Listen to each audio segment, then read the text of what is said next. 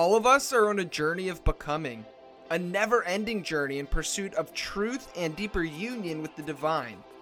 As you know, faith is a complicated thing, and this journey of becoming can be both difficult and painful. Far too often, we have not been given a space where we can safely address the complications and issues that arise naturally. My name is Joshua Patterson, and I am also on this journey of becoming. I am dedicated to inviting you into my story and creating a space where questions and critical thinking are welcome. I want to take an honest look at the issues and questions so common to this shared journey. I want to genuinely seek out what it means to follow Jesus in our ever changing world, in our unfolding and expanding universe, and in our pluralistic society. I have come to know that doubt is not the enemy of faith but rather that both doubt and curiosity are two of faith's biggest allies. I have learned that the Christian faith is more about wisdom and love than it is about correct doctrine or belief. And I believe that we are being invited to continually seek out both wisdom and love, renewing our minds, expanding our hearts, and rethinking our faith in the process. Thank you for joining me on that journey.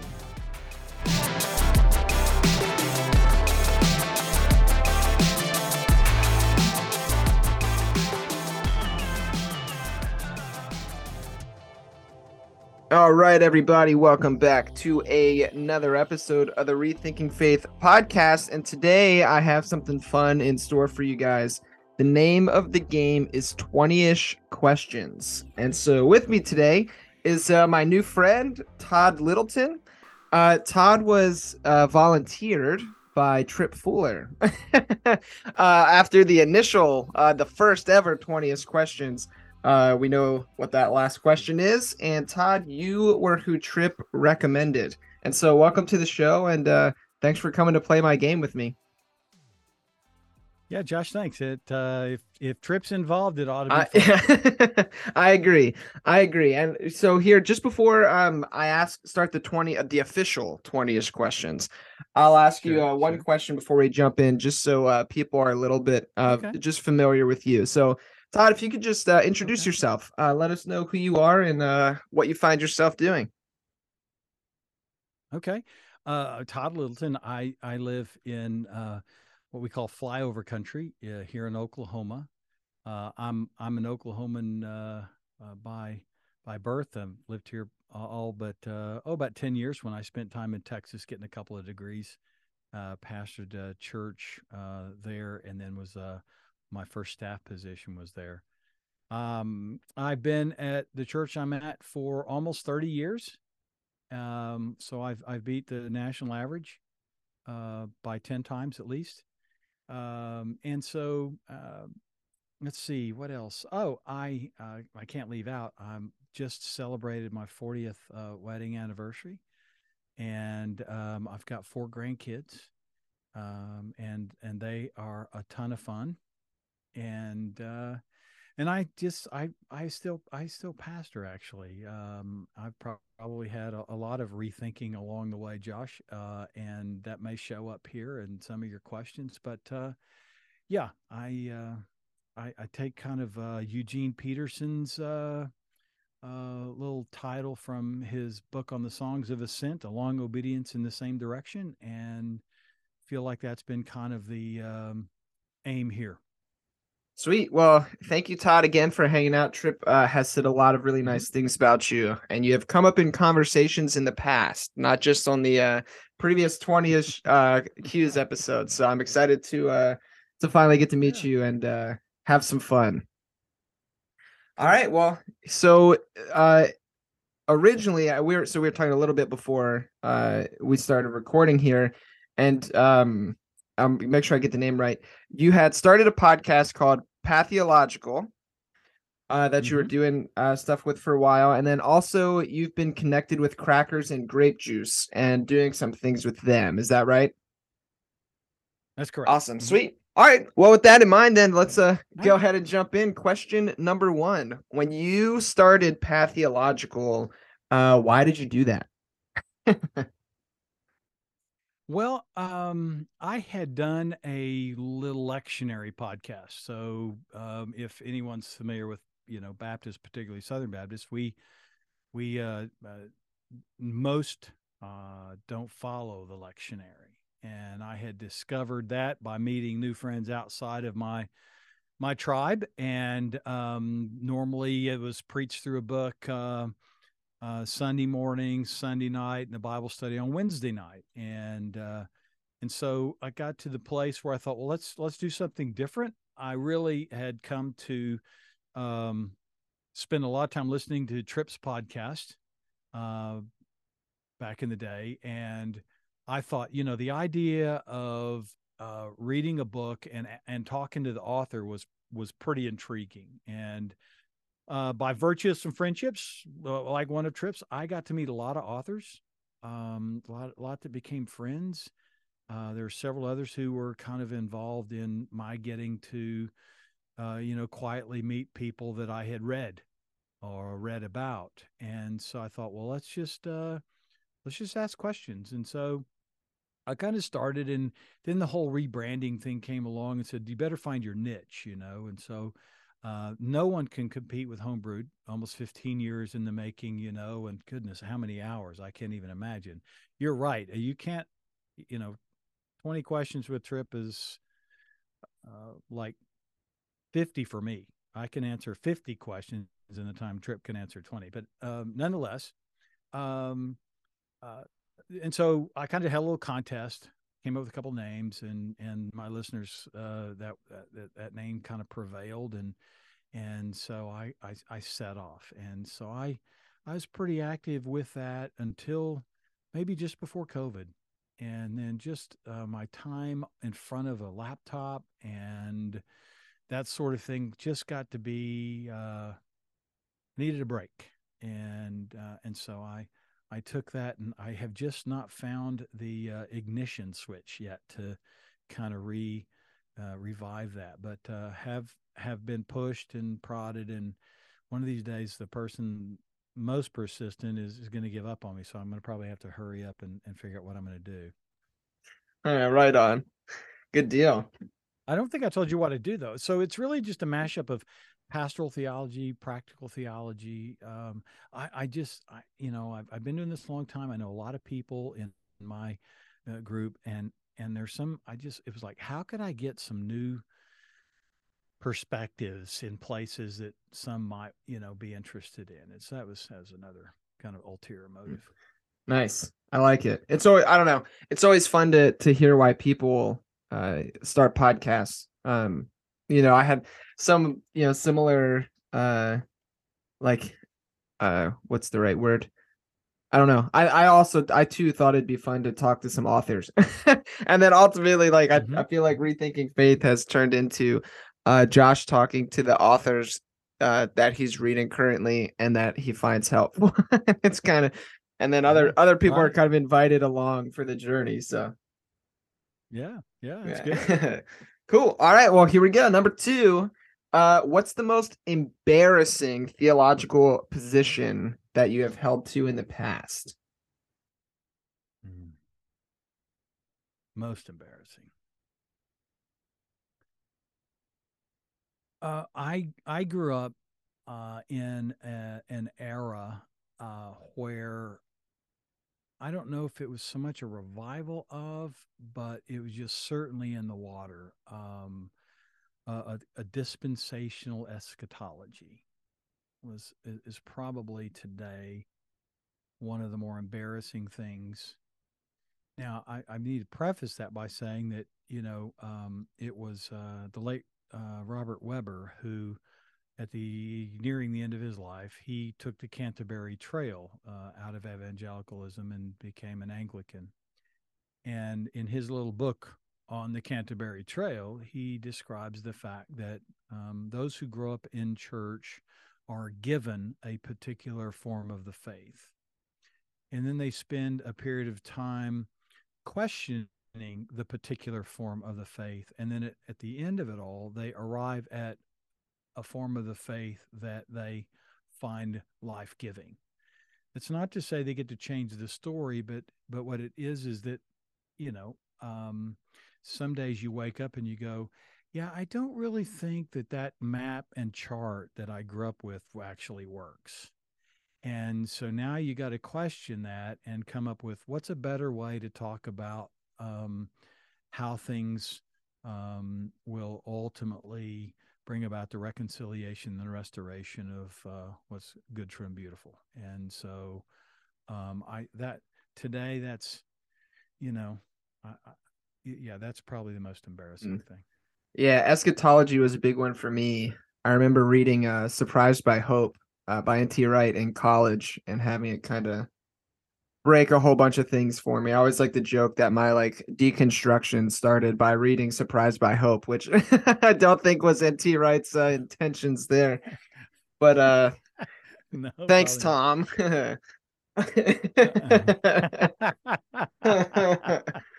I should have told him that. I had him on the show once. I should have told him that, but I don't know if he would have uh, found it as funny as I do. Um, all right, time.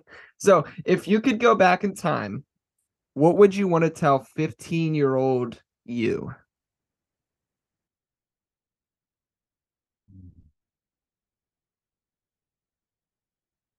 Uh, I would probably tell 15 year old me that um, the form of legalism that you learned is is death dealing. Uh, and so probably should uh, escape that as quickly as you can. Nice. That's a good one. I like that language too, death dealing. Um, I mean, not that saying that it's a good thing, but I like the I don't know. It's nice. For some it, it yeah. yeah. piqued my uh antennas for whatever reason. Um all right, so number four. This one's a little bit uh more happy. What's your favorite oh, church memory? Oh, um, my favorite church memory. Yeah. Hmm. So, you know, when you are a dinosaur, you try to figure out what era you want to point to. Um, and so you know, I probably I'll go back to childhood, you know, even though I think there are a couple things that, you know, I, I obviously have noted that, you know, I'd, I'd shuttle dispensationalism and I'd run from legalism, but but I think that, you know, the things that, that my, my fondest memory are, are really the people that invested in me. I mean, I mean, I I can name them. Um, some of them are gone now, uh, but um, I I grew up in a place and around a group of people that uh, you know literally con- considered me extended family, and um, uh, there's not so much of that anymore today. Um, even in church life, there's there's not. We there there are lots of reasons we could probably drone on and on about why that's the case, but I think it's one of the places where I learned, you know, I learned that there are people outside of your parents that care about your future and uh, uh, are, are interested in what you're doing, and and they actually pay attention when you think that they're not, you know. And I think those are those are kind of uh, uh that's probably my fondest mm. memory. Yeah, I love that. I can you know when i think back on on uh church memories that's probably one of my favorites as well um and it's interesting too i i remember um just kind of noticing my uh internal relationship with some of these people shift over time as like uh at 1st mm-hmm. you know i so i dealt with a whole bunch of like traumatic church stuff and at first i had a mm-hmm. lot of anger towards a lot of these people that had poured into me because i mm-hmm. was like you guys were feeding me all this bullshit and blah blah blah um but mm-hmm. then it kind of got as i did a lot of healing and that shifted um i just noticed that like internally that relationship um just changed and it's i no longer have like that kind of like anger towards them just more so this great appreciation for um, them taking interest in me and and pouring into me and um, recognizing that i wouldn't be where i am today without them so uh, yeah, you know, I, I was sitting in the uh, garage. I don't remember when it was. With Tripp was out one time, and we were just kind of chatting it up, and and uh, um, we kind of had the conversation about how when we start rethinking things, how we kind of go through some changes that our initial response is sort of an anathema to what was, you know, and and that the the problem with that he and I, you know, Tripp's just he's wise beyond his years some days, most days actually, and and he uh, he remarked that you know um, we can't really fully embrace who we are if we don't appreciate every iteration of ourselves. So, um, I mean, you know, I I think we do have to go back and distinguish ideas from people, and that that what we learn at a point isn't someone's fault as much it is is that's that's where we arrived. You know, um, uh, uh always remarks that um, we we often forget that born in another time and another place, things would be different. So when when we start, you know, thinking about um, how to castigate and characterize our past, uh, past selves, even, um, we forget that um, we are we are a sum of what we are. We aren't who we decide to get to pick and choose who we are. And I think the break that comes for many people is trying to not be what they once were, and, and instead of being embarrassed by it, uh, instead of being angry about it, it's better just to go like every everything grows. Every everybody grows. It, it I mean, you don't. You, there's it, we don't live in stasis, so let's let's just be honest with ourselves. So yeah. Yeah, that's beautifully said, man. Um, all right, so I'm gonna go from happy and flip it, and I'm gonna ask what what is maybe your least favorite church memory? Well, least face church, least favorite. Now this would have this would have to be in uh, in contrast uh, to my favorite, and and so um, uh, we had moved to a new um, place of ministry, and um, we had uh, never really given um, it's not a better way there's a better way to put it. We had been very particular about um, who our, our girls hung out with.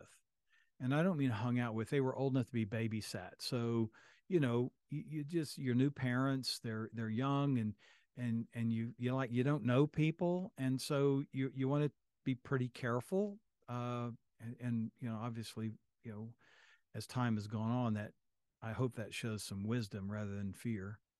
Um, and so um, we had uh, split up. I had to pick some things up in another town and my wife needed to go pick some things up in a different town and and and while i knew where i was going in the area i'd lived uh, i i lived we, we both kind of lived in that area but i did you know was more familiar and so she was dependent on somebody and another another couple said, "Hey, well let's let's take one of the girls, you know, and and um, maybe both. I just think it was just one, and you know, hey, we okay, we'll we'll trust this time, and we did a, our rat killing to set up house, set up shop, you know, at the parsonage, and uh, when when my wife returned home, there was a note uh, from this person, and it was chronicled every hour and minute that she stopped by to find out where we were.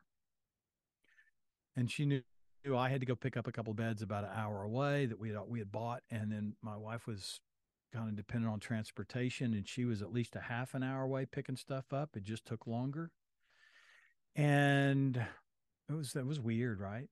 The weirder part was that the night before, so that night, I'm in this study, church study, kind of getting ready, my mind ready and stuff ready for our very first Sunday. And I get a call that this couple wants to meet with me. And they they essentially said that, that um, we had taken advantage of them. And uh, I was like, you don't understand. I did not have to come here. Uh, I, I, w- I was at a place that I didn't run from a place that uh, really liked us and hated that we were leaving. And here I am showing up, and you offered something, and now uh, you didn't you didn't reveal your expectations. and I'm supposed to know your expectations. So that's probably, you know, was a was a an affirmation that some of those troubling times in church life come when someone has expectations for you they don't tell you and then hold you to them and then get mad at you because you didn't fulfill them. And so that's probably um yeah, my least favorite. Hmm. Yeah, right on. I think there has to be uh some kind of life lesson in there too on expectations, right? Because I could see that. I could Oh, see yeah. that playing out Oh yeah. in a wide variety of Oh, yeah. spaces.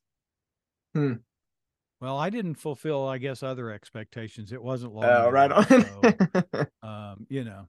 Uh, yeah, I accidentally, not on purpose, but I accidentally uh, was the direct cause of uh, a couple leaving the last church I worked in, um, which I felt really bad about. But uh, I was doing like leading like a Bible study, like an online Bible study thing, um, and I forget what book it was, but something Gen- the story of Genesis came up, and I kind of shared some thoughts on it. Um, and I got an email later, and uh, this gentleman was like, "Hey, I was just wondering, um, you know, are you saying that you don't think Genesis is a literal story?" And I was like, "Oh, well, like here's my opinion." Um, you know, and here's probably what Pastor Mark might say, but um, that's a conversation you can have with him. And then uh, that because of that um when i was like well here honestly no i don't think it's a literal story um they left the church because they're like well like since you teach young adults and youth like we can't be a part of a church where this is a thing and i was like oh man i didn't mean to scare these people off but um he asked my opinion and i guess i was a little bit too honest maybe i didn't uh i wasn't maybe i wasn't quite as pastoral as i could have been um like i don't know but anyways um this is a bit of maybe a fun question or difficult. I don't know. Uh, if you could remove one book from the Bible, what would it be and why? Hmm. Well, I, you know, I'm I probably gonna probably gonna go with my reaction toward what I think, you know, one of the most embarrassing things I uh, have believed. I, I probably t- I probably axe the Book of Revelation. Yeah.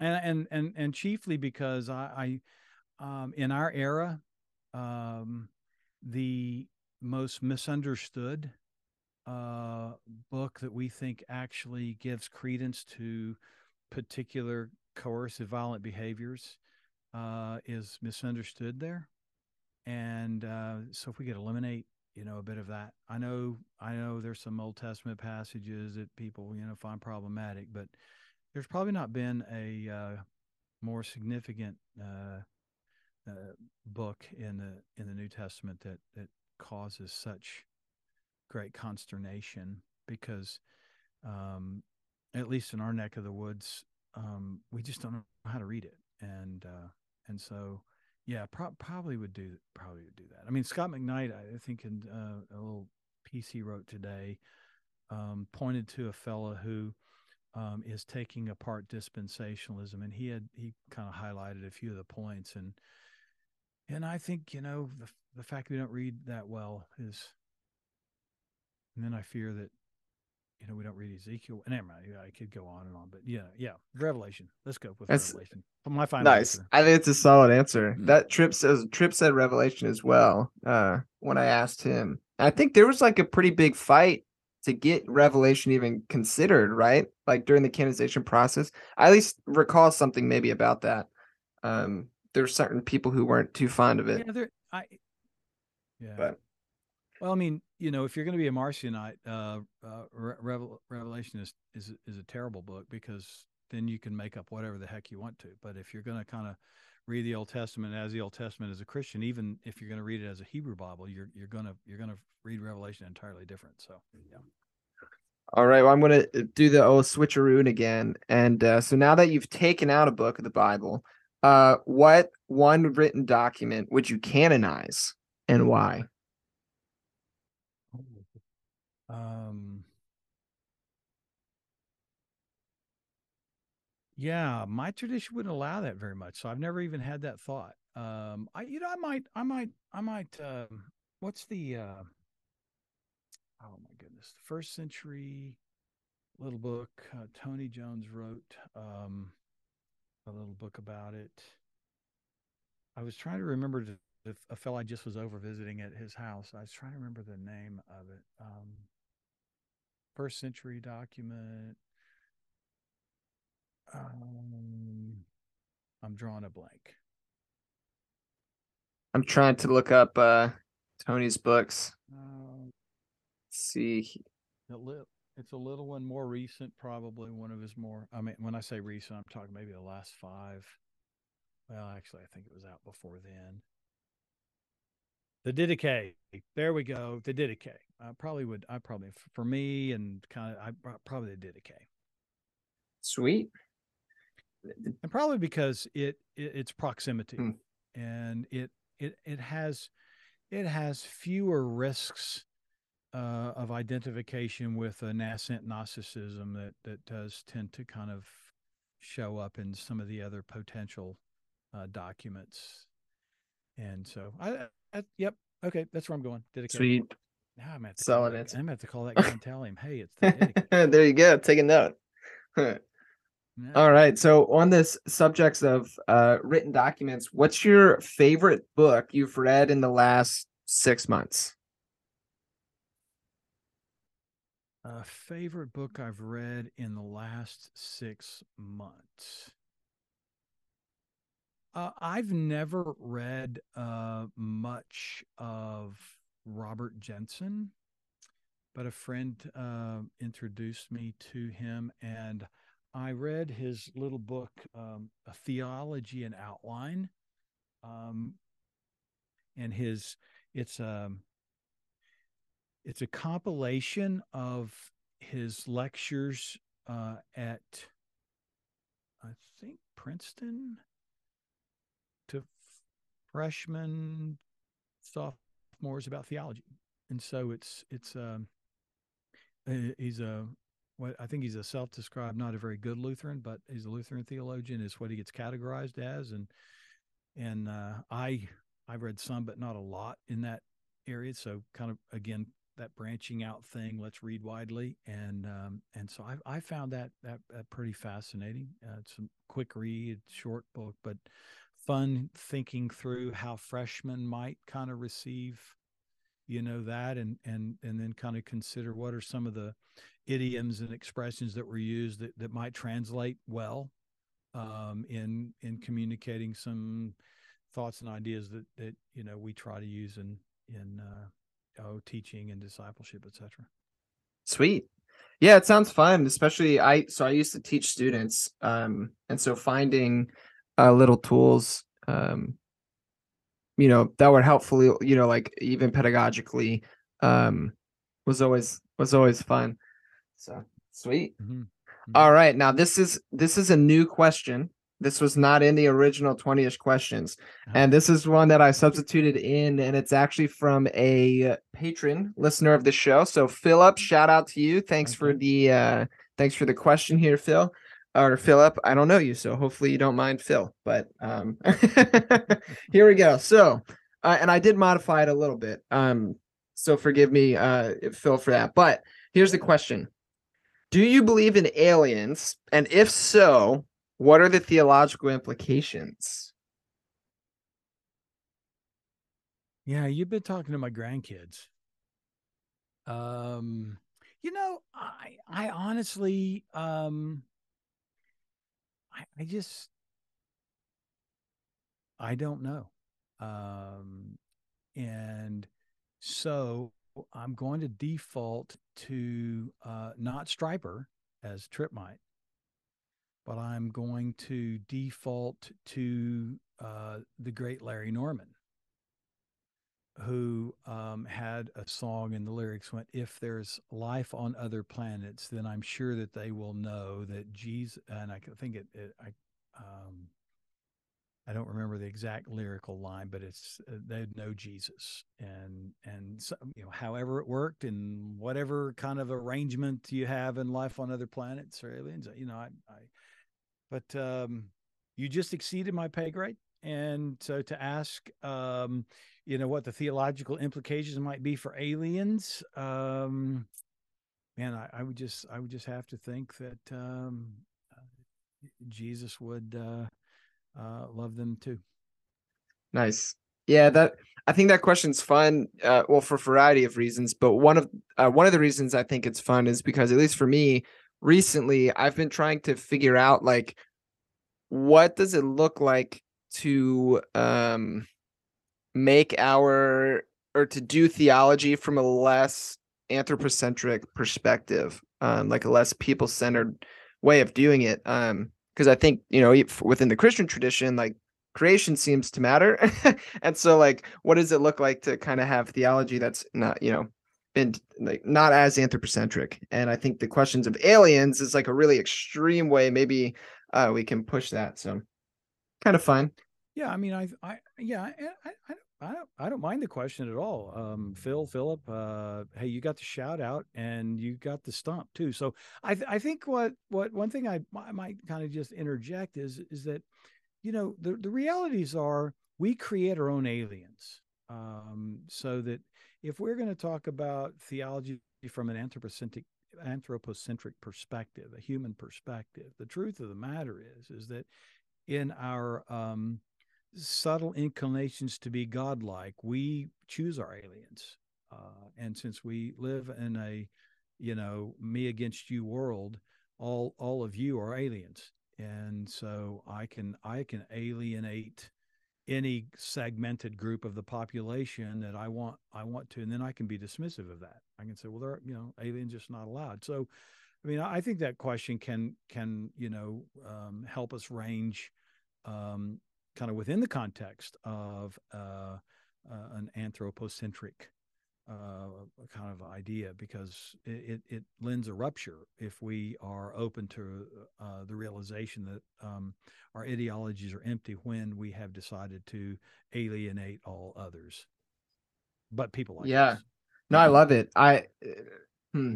Well, often on the show I I talk about like what I've called it like the myth of separation um, and one of the things I talk about is like when we believe that we're separate from each other, um, like that's one place that sin can arise because if I believe I'm separate from you, then I can treat you poorly, I can be racist, I can, you know, whatever. Um, so I dig it. No, yeah. that's right. Yeah. All right. Well, that was number that was question number 10 on the list. So we're of 20ish questions, we're about halfway there. doing See, it. I know I, I know how much time it took for Tripp's podcast. So I've been watching my little clock here and I'm staying under Oh nice. Tripp. There we go. no, I'm just All right. Well, uh, here we go. Uh, and so this is a question that I'll uh, nuance a little bit. Um, thanks to Tripp. But my original question was if Jesus appeared before you visibly, what one question would you ask him? And then Tripp asked, Are you talking about the historic Jesus or the risen Christ? And so you can either give both or you can choose which one you would like to answer. yeah, and I, that would that would require me to get into to uh, Tripp's Christology. So I think I'll just uh, I'll I'll just say what's one question um, what's one question I would ask the risen Jesus? Um, hmm. Had I not read Jeremiah, a little bit of Jeremiah this morning, and that's not a Bible juke or a Jesus juke, but there's a line, you know, that that essentially uh, uh, Jeremiah uh, gives from the Lord um, that um, God has loved Israel with an everlasting love, and then the second line is that um, um therefore he has determined to be faithful. And and so the the the faithfulness of Jesus is predicated on his love not our performance. And i would i would just say like what were you thinking? We're like look at us you know that would be that way and i, I know that i know the answer to that but it, i'd like to hear it you know i'd like to i'd like to have my ears soothed with the realities that uh, the self-giving other directed love of god uh, includes even and then fill in the blank. Because there is there is i think what uh yeah what question i would find. I don't i don't need a you know a terribly complicated question. I i can be kind of awed by just that simple what were you thinking i like it That's a good one. That's a question my wife asked me all the time. What were you thinking? No, just kidding. I think we all right. uh, Uh, all right, Todd. What um are your three favorite podcasts? And you can't include ones that you're a part of. Okay. Well, homebrew Christianity is one of my favorite. Um, I'm I uh, I used to have occasions where I had longer listening segments. So, like if we could cut out the homebrewed intro that lasts about like 45 minutes and get to uh, the uh, guest, and and I, I could probably get those in. But I get one started, and I got man, I, I need to finish this. But I'm an old man; I can't stay up any longer. Um, uh, but I like homebrewed. Um, and um, let's see, I I regularly listen to um well, I probably should look up which what I because I got a ton that I listen to, you know, but I in terms of what what what what kind of gets my ears most of the time, I actually am a, a, closet fan or a public fan of the Bulwark podcast. It's a political podcast by uh, some guys who um, uh, ended up being a bit displaced from their kind of original original long history connections with a particular party and uh, and so I listened to that one and then um what else? I'm looking through here golly I've got uh, can you have too many I my podcast feed is also loaded with stuff. I mean, and, and there's only so many hours in a Right. Um, let's see. Let's. uh I haven't listened to that one enough to call it one. Uh, oh, I, I I like uh I like the Bible for normal people. Uh, I, I like Pete Enns. Uh, I had him. I interviewed Pete um, uh, some time ago, and I uh, I, I like Pete, and and so yeah, well, I'll go with that. That's where I'll go. nice. Those three: homebrew, homebrewed, uh, Bible for, normal people, in the book. Awesome. The, so the only one I haven't listened to is is Bulwark. Uh, Mhm. but that's just because I don't really listen to political stuff too much. Yeah, that's But- I I don't listen to beyond beyond that. Yeah. That's just I mean there are a couple of others, you know, that I listen to an episode if someone sends it to me, but but uh no. No, that's there we go. All right. Well, I'm to get uh perhaps a bit personal. So, can you tell me about a time you felt the most connected with the divine? Hmm. Yeah, you know, um I mean most is a relative term. So, um I would say that from the point at which in I was probably a senior to say my sophomore year in in college, I would say from that point forward, upon the discovery that um, uh, God's approval was not determined by my performance. And so that traces back to kind of a form of legalism that I was, uh, you know, steeped in. Um, I would say that I've always uh, kind of had this feeling that, you know, God's much more present than he had ever been because he wasn't turned off by my lack of performance. As for a most, um, yeah, that, that's what makes that part hard. Um, you know, I've been in some I've been in some events where I've been surprised by um so here we go. I- I'll I'll give this. Uh, one of the times, and so this will maybe give some parallels to when these things kind of maybe occur, and we could apply most to them. So about 20 years ago, 23 years ago, maybe, um, I was a, a fellow Baptist minister friend uh, invited me to a large pastors conference, and um, when I read, you know, kind of the lineup of who was there, and up to that point, I'd only been to my denominational events, and uh, the speakers, you know, that were on kind of the approved list. And um, so we went to San Diego to the National Pastors Convention, and uh, sitting there in a, a, sea of thousands of ministers and watching um, the pre-session information go by on the screens where most of the jokes are making fun of Baptists. It was pretty disarming, and I I laughed, and and then uh, in uh, at least a couple of sessions, the series of speakers, preachers, were so compelling and good that what had happened was all of my given sort of expected limitations from voices outside of my tribe were were so great and so rich and so good that it was like this wow there's a whole nother well we can drink water from. And and so in those moments there was like wow i, I you know i i can say that i'm actually hearing god speak to me or or sense god's presence with me in these moments that I might otherwise um, have said, not possible, because we are the only ones that are right in the world. And that was, you know, kind of one of the beginnings of some unwinding and rethinking for me. And so I would say that most of the time when I find um, and, and encounter God in some of those unexpected places, those places where I have often felt like, yeah, that's probably not where I'm going to kind of hear from the Lord or sense God's uh, presence or connection as you describe it. I'm going to say those are the kind of been the you know those marks along the way.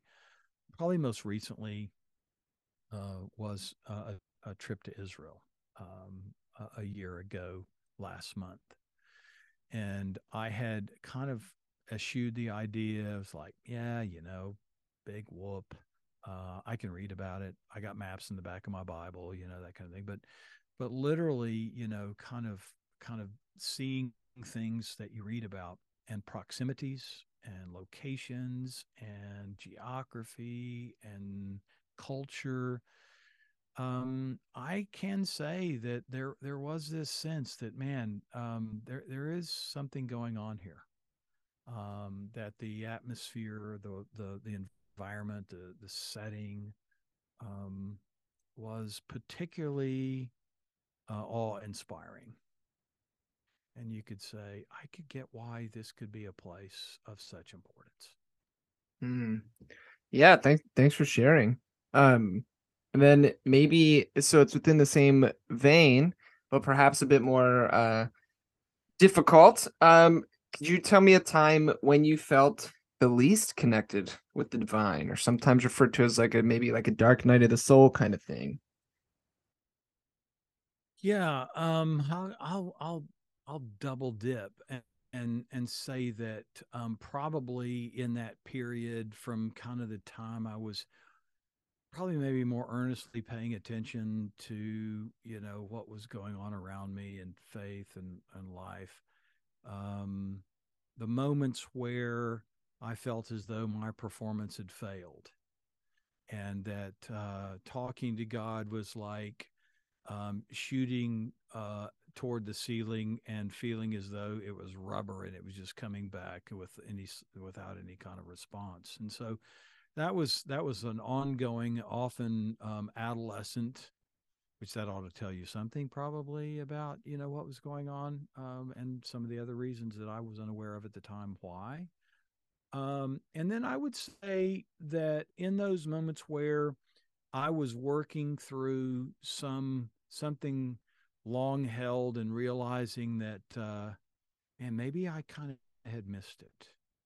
Um, and so maybe maybe it could be attributed to a sense of embarrassment or how come I didn't see that or gosh this has implications that I'm not ready for um, and th- those might be the moments that probably God was closer to me than I realized but in terms of the sense or feeling connected was like wait a minute uh, like I, I how do how do I go forward you know now thinking that maybe there's something a bit different than what I thought going on? And and so uh, you know some of us are wired such that we we we kind of need to we kind of need to know the agenda and what's on the calendar and what to expect. And then when you know there's a rupture in that you're like ooh that's a seismic shift. Uh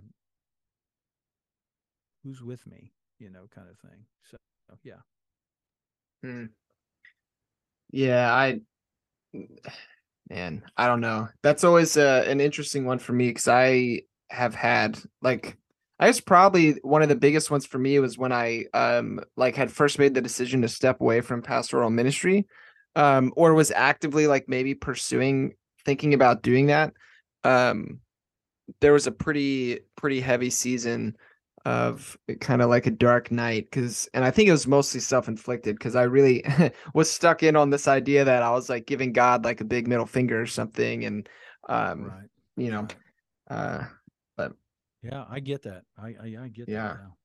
all right well here here's a question that when i was a pastor i got asked all the time Right for it you might know what it is but uh how far is too far ah, how far is too far? Well, you you've um you you mean you're talking to a guy who would go to youth camp and um the pastor would have a um, set conversation with the boys and either one of the female uh, counselors or his wife would have one with the girls and so you know there was always a a, line a line drawn and their lines were way before most everyone else's lines uh, were drawn. Um, you know, today, um, that's that's a pretty difficult question. As a daughter of two girls, uh, now grown adults, you know, we we pretty well were, you know, hey, there there are some tricky complexities to intimacy, and most of the time, adolescents aren't uh, ready to handle those their bodies may be, but they're not. And their desires may be, but you're you're probably not really ready for that. So I, I think that that um, uh, I'm I'm probably going to be a, a, bit more conservative on that line. That um, uh, having now been a, a, pastor for these years and watched families make differing decisions, um, I would probably say that uh, yes, uh, most of our mores along those lines were uh, solidified in an era where adolescents got married. Um, and now that marriage is delayed to between 25 and 35, sometimes even later, that poses a different sociological uh, problem and issue. Um, and uh, rather than sound like a relativist, I think we have to just take into account the complexities of intimacy and, um, you know, have conversations about that. So I would hate to say, you know, how far is uh, too far because the prior question is is what are you ready for, not how far is too far, because you can, you know, uh, depending on your uh, um, level of attachment you know, a kiss can be too complex. So um, I might not have said that at 30, but at almost 60, I'm probably going to go ahead and say it. Yeah. No, it it's solid. I wish that's one of the things that I, I genuinely wish I had more uh honest and wise answers when I was asking those kind of questions as a teenager. Um like you know i think what you just put forth is is great. Because like for me um i whenever i was asked that question i never knew what to say. Um and so i would kind of try to throw it into the realms of like this is a wisdom call um and and kind of like you're saying there's certain implications and ramifications um that come with intimacy are we prepared for that you know um, so that's kind of where I always went. And some parents liked that. Some parents wanted me to say like be more prescriptive, but uh, I think the wisdom aspect, uh, yeah, I don't know. Well, here, here's what, here's what, here's what's Yeah. funny. Uh, um, and, and not to pick on parents, but having had many, you know, the, the truth is they know. Um, so what to ask is to find a scapegoat for when it doesn't go the way that they know it ought to go. So it's it's a it's a deferral, and and and that's not wise as a parent. Um, face the complex, face the issue, you know, talk about it, uh, have conversations about it. But uh, you know, it, it, was always fairly maddening that that um, you know uh, the expectation for our youth minister was always uh, you need to have that talk with them. Well, well, the heck no.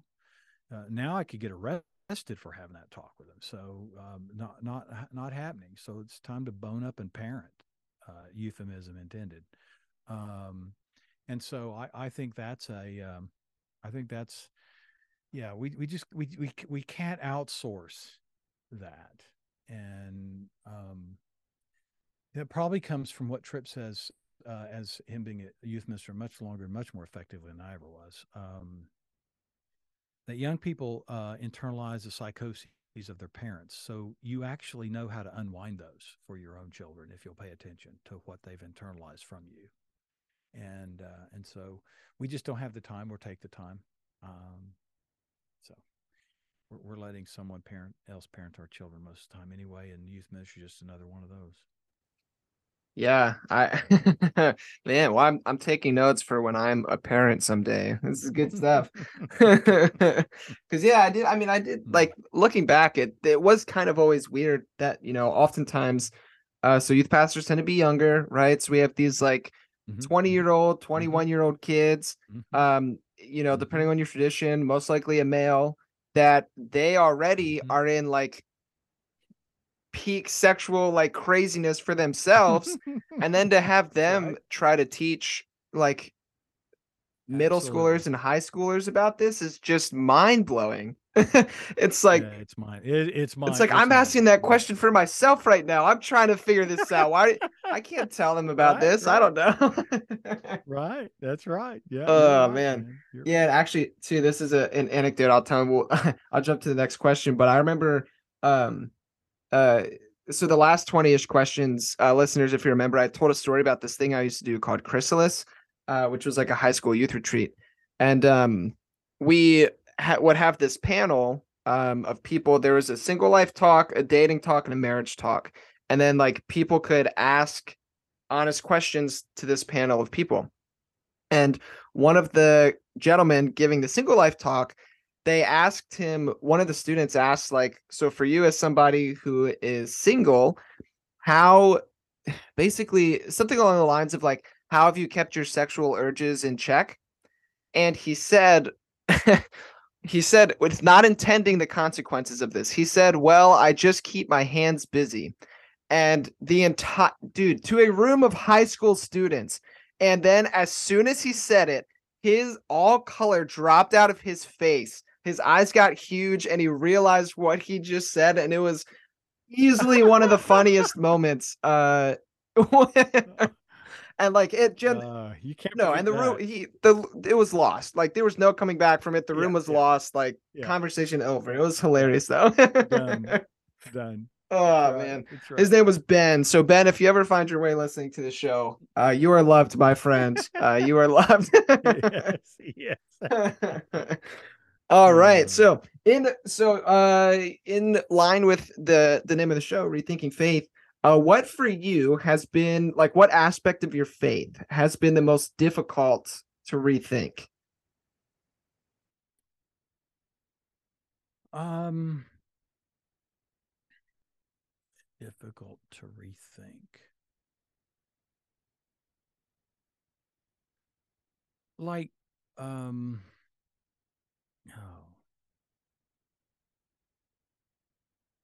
So, um, in uh, quite a ways back, we had a season where um, our church uh, lost uh, four young people over the course of about 14 months, ages 3 to 16 or 17.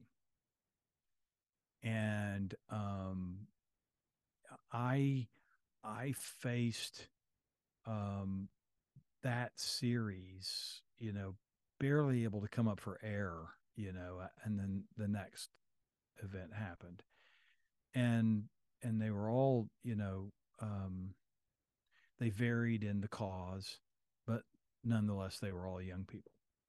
And I found myself trying to console and be present in the midst of grief and discovered that the they they all had the same questions and my answers sucked.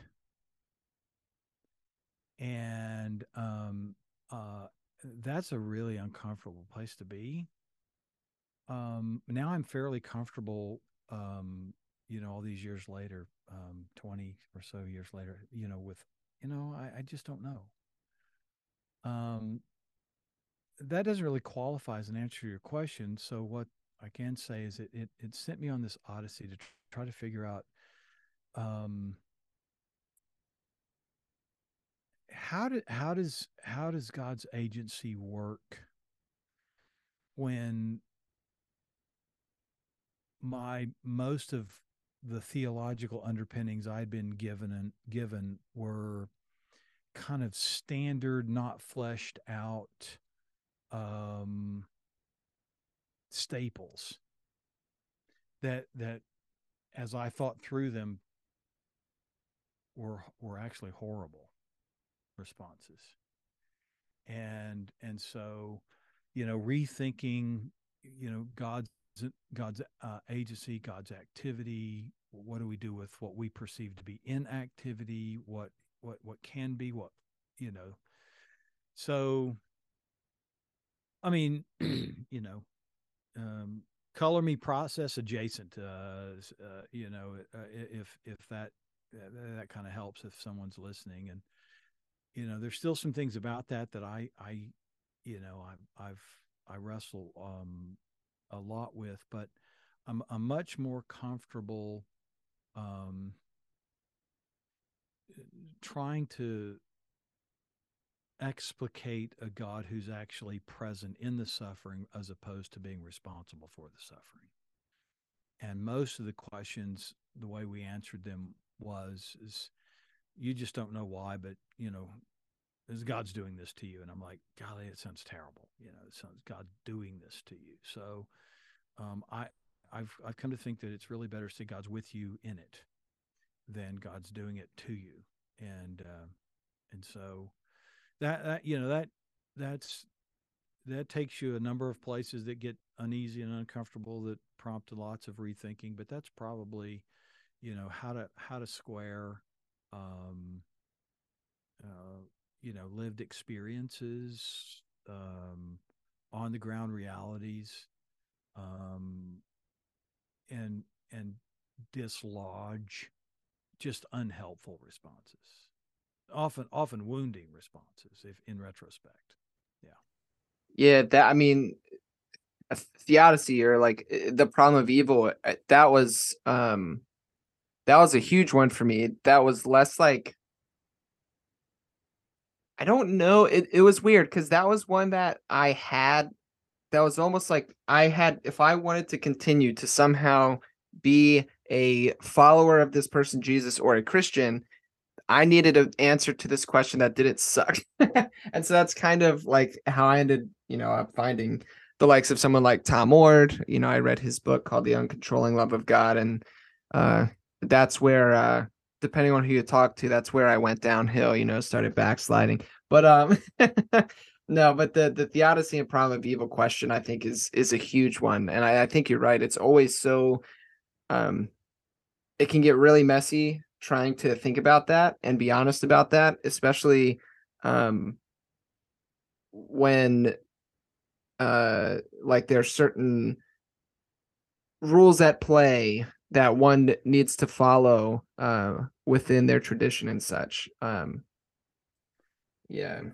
Yeah, and if it's any consolation, I've read just nearly all of. Tom's yeah, Tom's awesome. um, and and and you know, I've I've had him on a couple of times, um, and and and I and and I you know I I think probably the you know resident resonant uh, resistance to a full throated is sometimes I actually think the question is is is not really even a good question honestly. Um, i mean i think to be true to the scriptures the question of where or how uh, is is is is what problematizes all of it and and I don't know that I don't know that um, that's the question that should cause us to stumble, but it, it was it is and has been a big one for me. A lot of people don't have that, you know, but but in that context, you know, that has been um it's just to me it's it's in the narrative it's it's already there so looking for an explanation as to where it comes from or why it's there and that it's not given to us it calls the question into question so that's the other side of it that keeps me kind of wrestling the whole thing Yeah. All right. Well, if you still consider yourself a Jesus follower, which if unless I've like just drastically misread you in this whole conversation, I'm assuming you still consider yourself a Jesus follower. indeed but if indeed, you still yes. consider yourself a Jesus follower, why have you stuck around?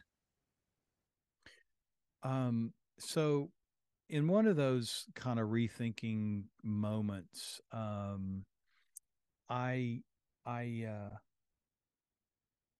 you know, one of those where in, in your, like your description of dark nights where you're, you're really kind of faced with, okay, what it, what about this stuff? You know, what about it? Um, you you still have to reckon and and and and and I think most try to wiggle out of this, but you still have to reckon with what you're hanging your heart on. Everybody does. Everybody hangs their heart on something. And I can manufacture something and um, I'll eventually find out that that doesn't satisfy everything and um and so i had to wrestle all the way down that um challenged by a friend who no longer would uh, self-describe as a jesus follower but has been a conversation partner of mine for a long time and to reckon with the fact that so if if there are no metaphysical realities would I, I still find Jesus worth following? And the answer was yes. And and so um, it wasn't kind of a rehabbing back to a metaphysic, but it was to say that. So let's say my friend who's very close, very good thinker. What if he's right? Where does that land me?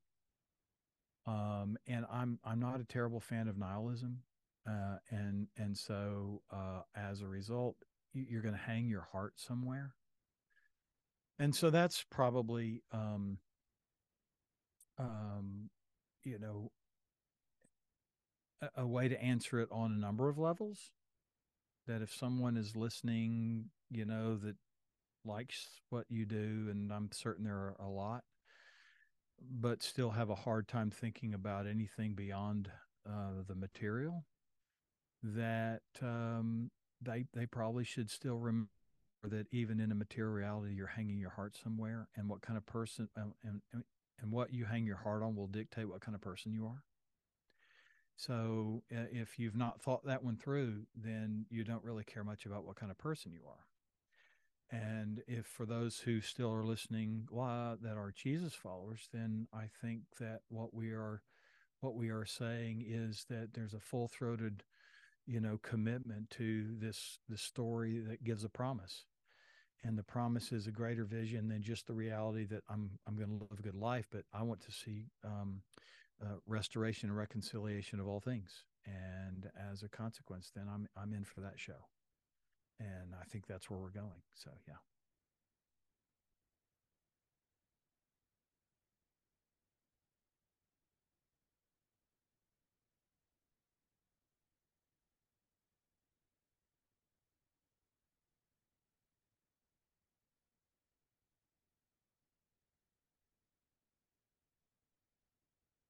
can't hear you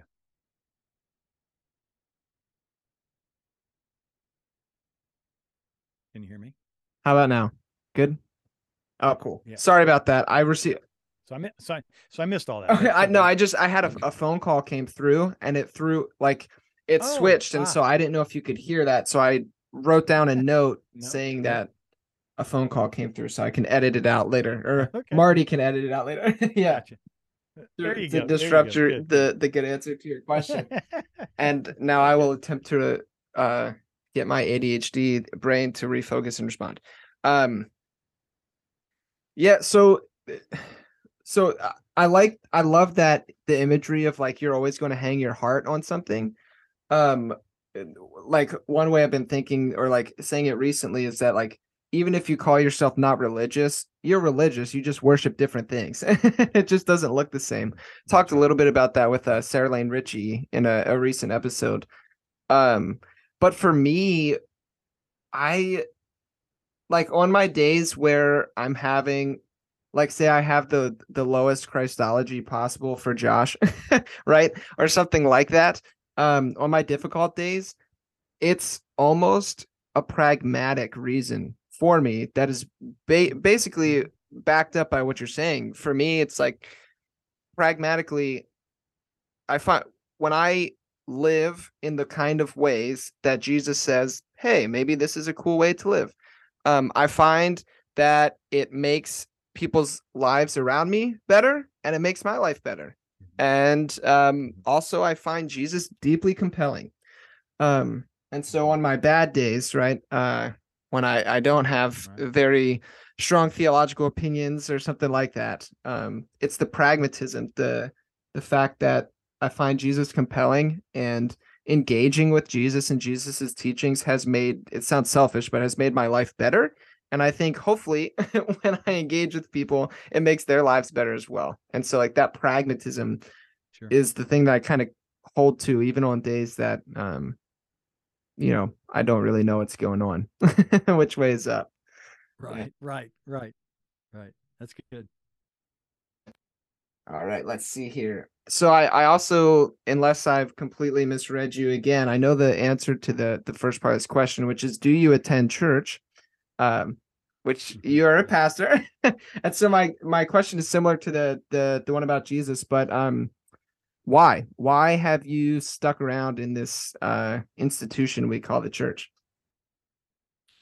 Yeah, um, I, I I get asked that probably like you often. Um, I, I would say I'd say uh, you know for a couple of reasons. Um, what I like to say now is, and and it's it's purely, um, uh, so so what I'm going to do is I'm I'm going to give an answer about why why I'm in the denomination I'm in, and hopefully that will kind of help, um, with that deeper kind of sense. So um, it, it, maybe it can be heard in two registers.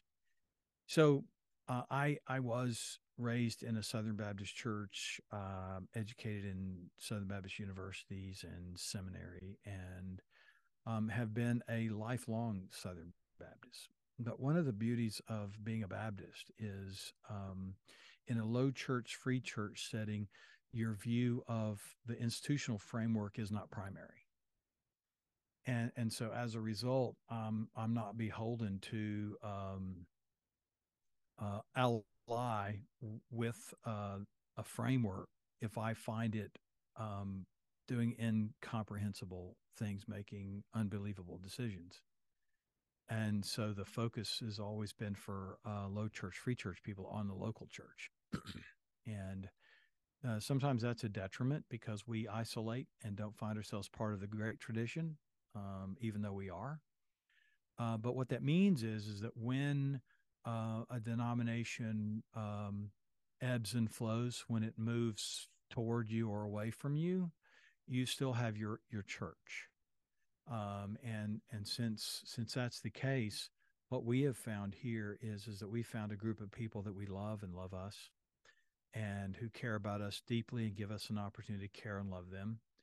And so um, in in order to kind of uh, live out what you just described that if we're going to f- follow Jesus and our lives are going to be altered in what we believe is a beneficial way and the lives of others are going to be characterized by the recipients of grace and mercy then um, what better institution to be involved in than one that that uh, has that long history full of its ups and downs. You know, like Luther said, she's a whore, but she is my mother.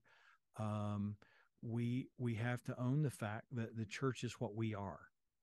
Um, the church cannot, by uh, definition of what it is, cannot transcend the people who lay claim to be part of it. And so the institution um, takes on a different meaning. Uh, it has to have more of a transcendent through time kind of framework. And so, yeah, today there are days when I read about some decision that's in question related to how um, far our denomination is going to go in holding sex abuse uh, abusers um, uh, accountable, and then how we're going to work restitution for those we've known about. Um, when there's some seemingly apparent uh, uh potential obstacle to that, then I don't want to identify in any way. Um, but uh, I also know that out of all the number of people I know uh, who are so associated, they want something done. So I can hold hands with those and I can resist those who don't. And it doesn't require our church to make a, a decision uh, in terms of uh, um, we are or we aren't going to be. Now, there could someday come a point where we have to say you've you've you've built a bridge too far away from us that we can't cross. But that will be the way it works. Um, and so, um, the, one of the advantages of living where we live, we we actually are um, uh, able to be thoroughly kind of woven into the fabric of our community, um, not in in coercive ways, but in ways of service. So, we've tried to amp, amplify and emphasize those to our folks that this is what we're doing. Um, and I've I've got lots of friends who've worked in a variety of nonprofits in the Metro Oklahoma City area, and th- there's still always something missing. Um, and and what I mean by that is they can't do everything, and so we find in them partners because we can't do everything, but we can do what we've been given to do, and uh, what Jesus uh, shows us to do would keep us busy for more of our lifetimes than we've got. So we still stay at it we st- we still stay at it.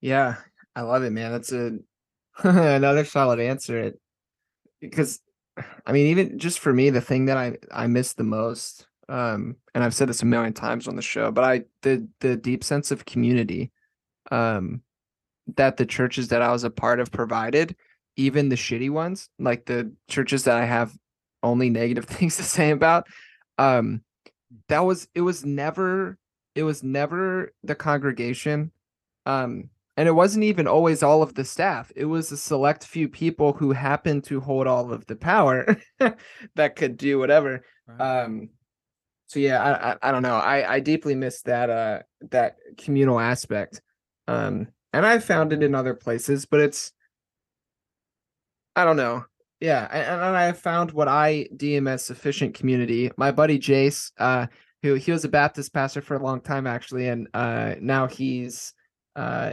I think he's in like the Eco Pres denomination or something like that. I don't know. Mm-hmm. Um, mm-hmm. but he always likes to tell me that that my community is not as cool as as church community, and he likes to push me in that way and push my buttons. And I always try to find snarky ways to uh, push back on him. But uh, cool. All right. Well.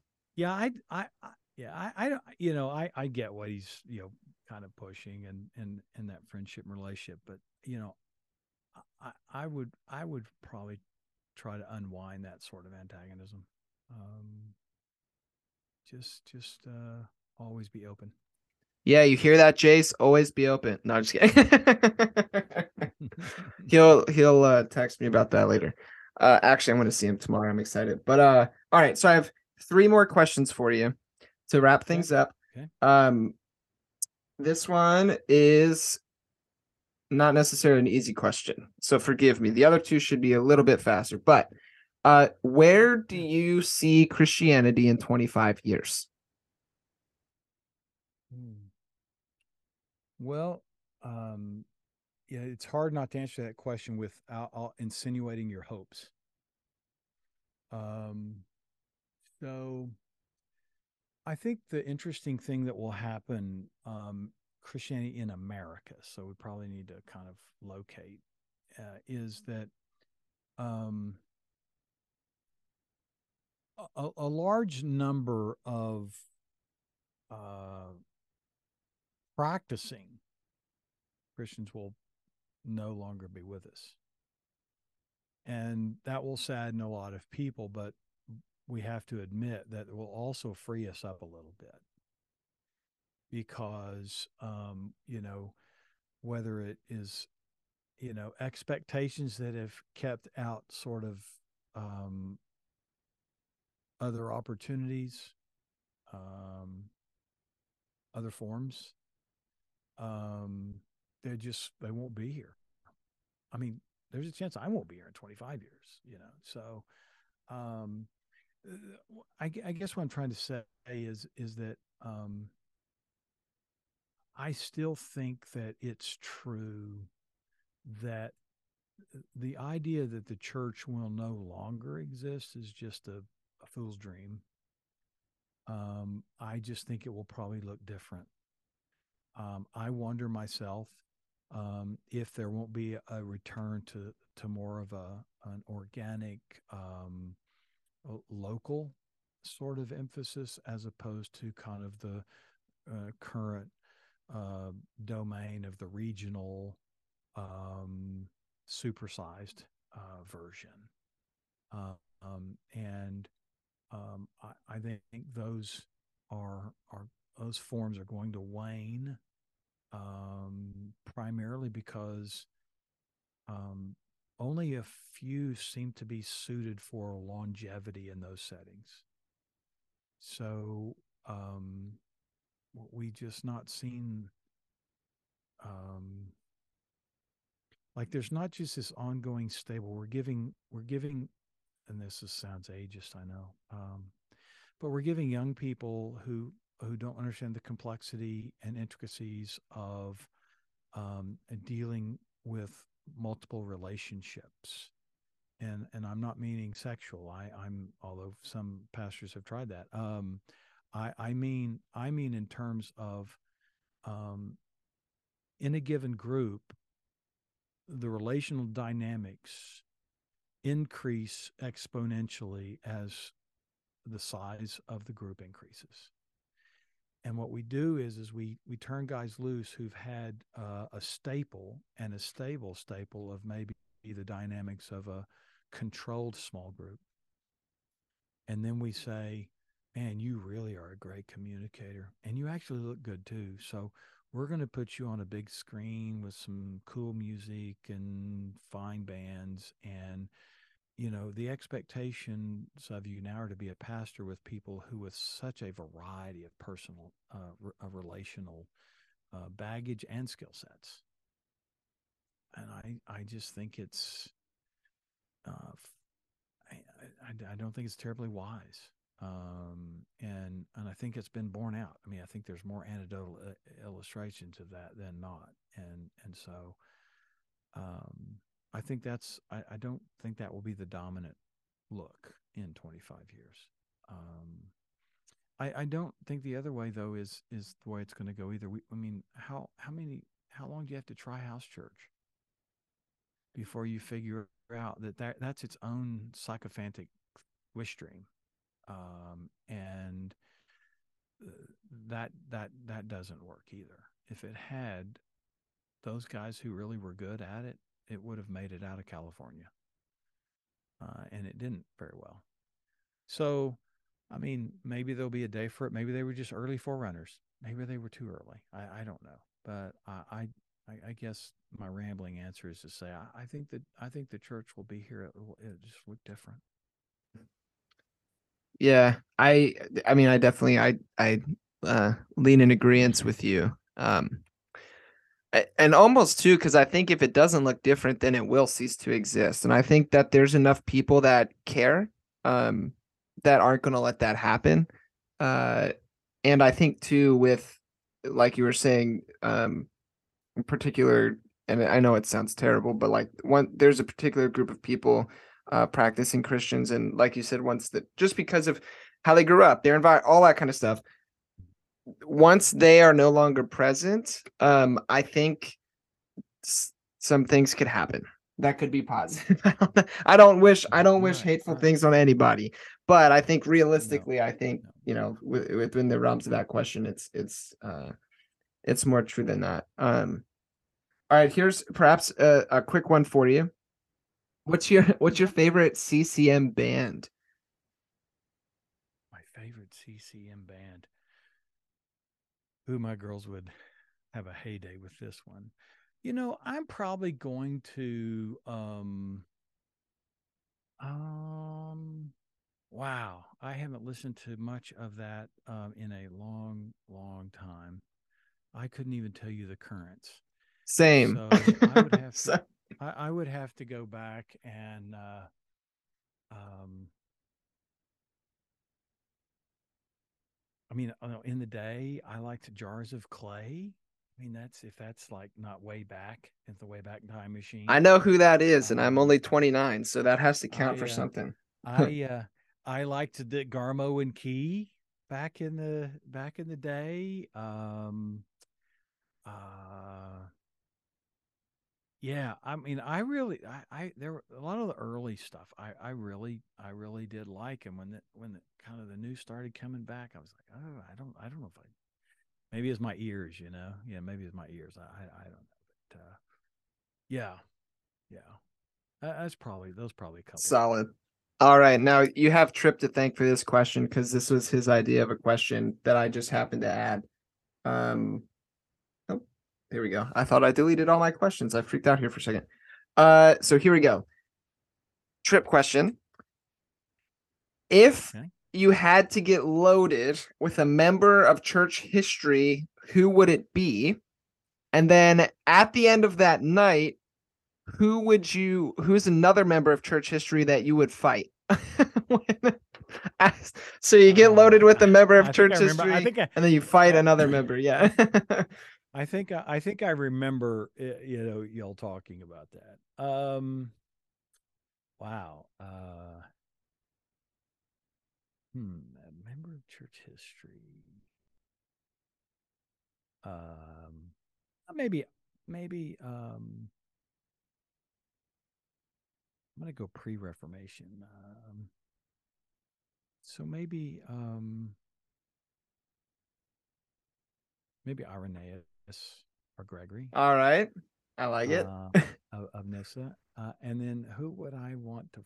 and that can be so i'm like nonviolent so that can be like you know theologically wrestle Yeah, Uh, or if yeah, you want to yeah, go more, yeah. so I did. I'll admit, I watched all of WrestleMania because I'm a nerd. So if you want to go, if you want to go more that direction, go for it. You know, if you have to, Well, I saw the announcement that I think it, uh, that two of the major wrestling organizations have merged to create like a twenty-one billion dollar empire. It just it came out today. Yep. WWE and UFC. So fake, fake, you know, wrestling entertainment, and Yeah, then the people who are actually yeah. destroying each other are now together. So they're going to blur the lines. There you go. There you go. Um, uh, who who would I who would I want to fight or have an argument? Um, wow. I I I've on um. I should this should be an easier answer, I'm sure. Um.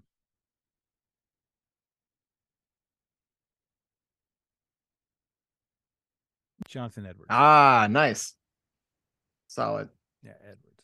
I might have. I might want to have conversation with Edwards. I like it. That's a solid answer. I I was just sitting here thinking too, like trying to figure it out, and uh, you know who I would answer, and uh, I don't know about the first part, getting loaded part, but the argument part or like fighting, John Calvin comes like very easily to me for some reason. Um, but then also if I go like modern day, like I think I'd want to have a conversation with like Franklin Graham. Um, Yes. or I don't know. that might, that might... and, and, I, and I might, I might, I might, I might actually prefer to have a conversation with Charles. Finney, ah, okay. an, arg- an, an argument with Charles. I might want to have an argument. With Charles There we go. Maybe. All right, drunken drunken arguments with Charles Finney and uh and and Franklin Graham. uh All right, Todd. Well, final final question of uh of the 20ish questions. Um you've been an awesome sport, so thank you. Uh but who so part of the deal is now you you get to volunteer someone like Tripp volunteered you. Uh so who might be somebody that uh you think um you know a, a podcaster that you think would uh you'd like to hear? Um try to play my silly game and answer the questions. I'll, I'll I'll try to persuade him. He he can be uh, uh, maybe a little dodgy on these kinds of things, but I'd I'd really like to hear Jason Micheli answer these questions. I'd like to. Um, I'll I'll introduce uh, the two of you, but I, I think I think that that would be, and then and then another podcaster. Let's see, um, just in case. Let's see. Do I have a second podcaster that here answer those questions. Hmm.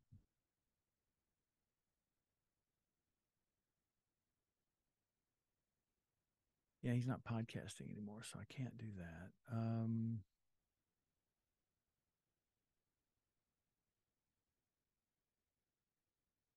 I'll have I'll have to think about a second alternative if we get turned down. But All right.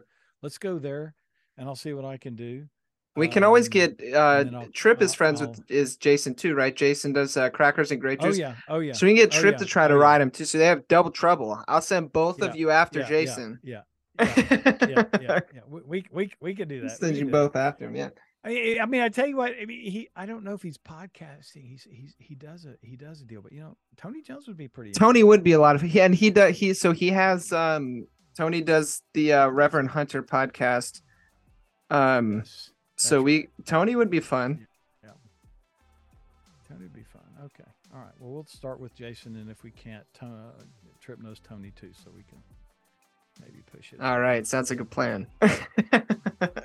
All right, Todd. Well, this was a blast. Um, like I, Yeah, it's fun, man. It's fun. yeah. Well, well, thank you. And um, Tripp, like I said, has said a million kind things about you. And um, yeah, one one of He's more.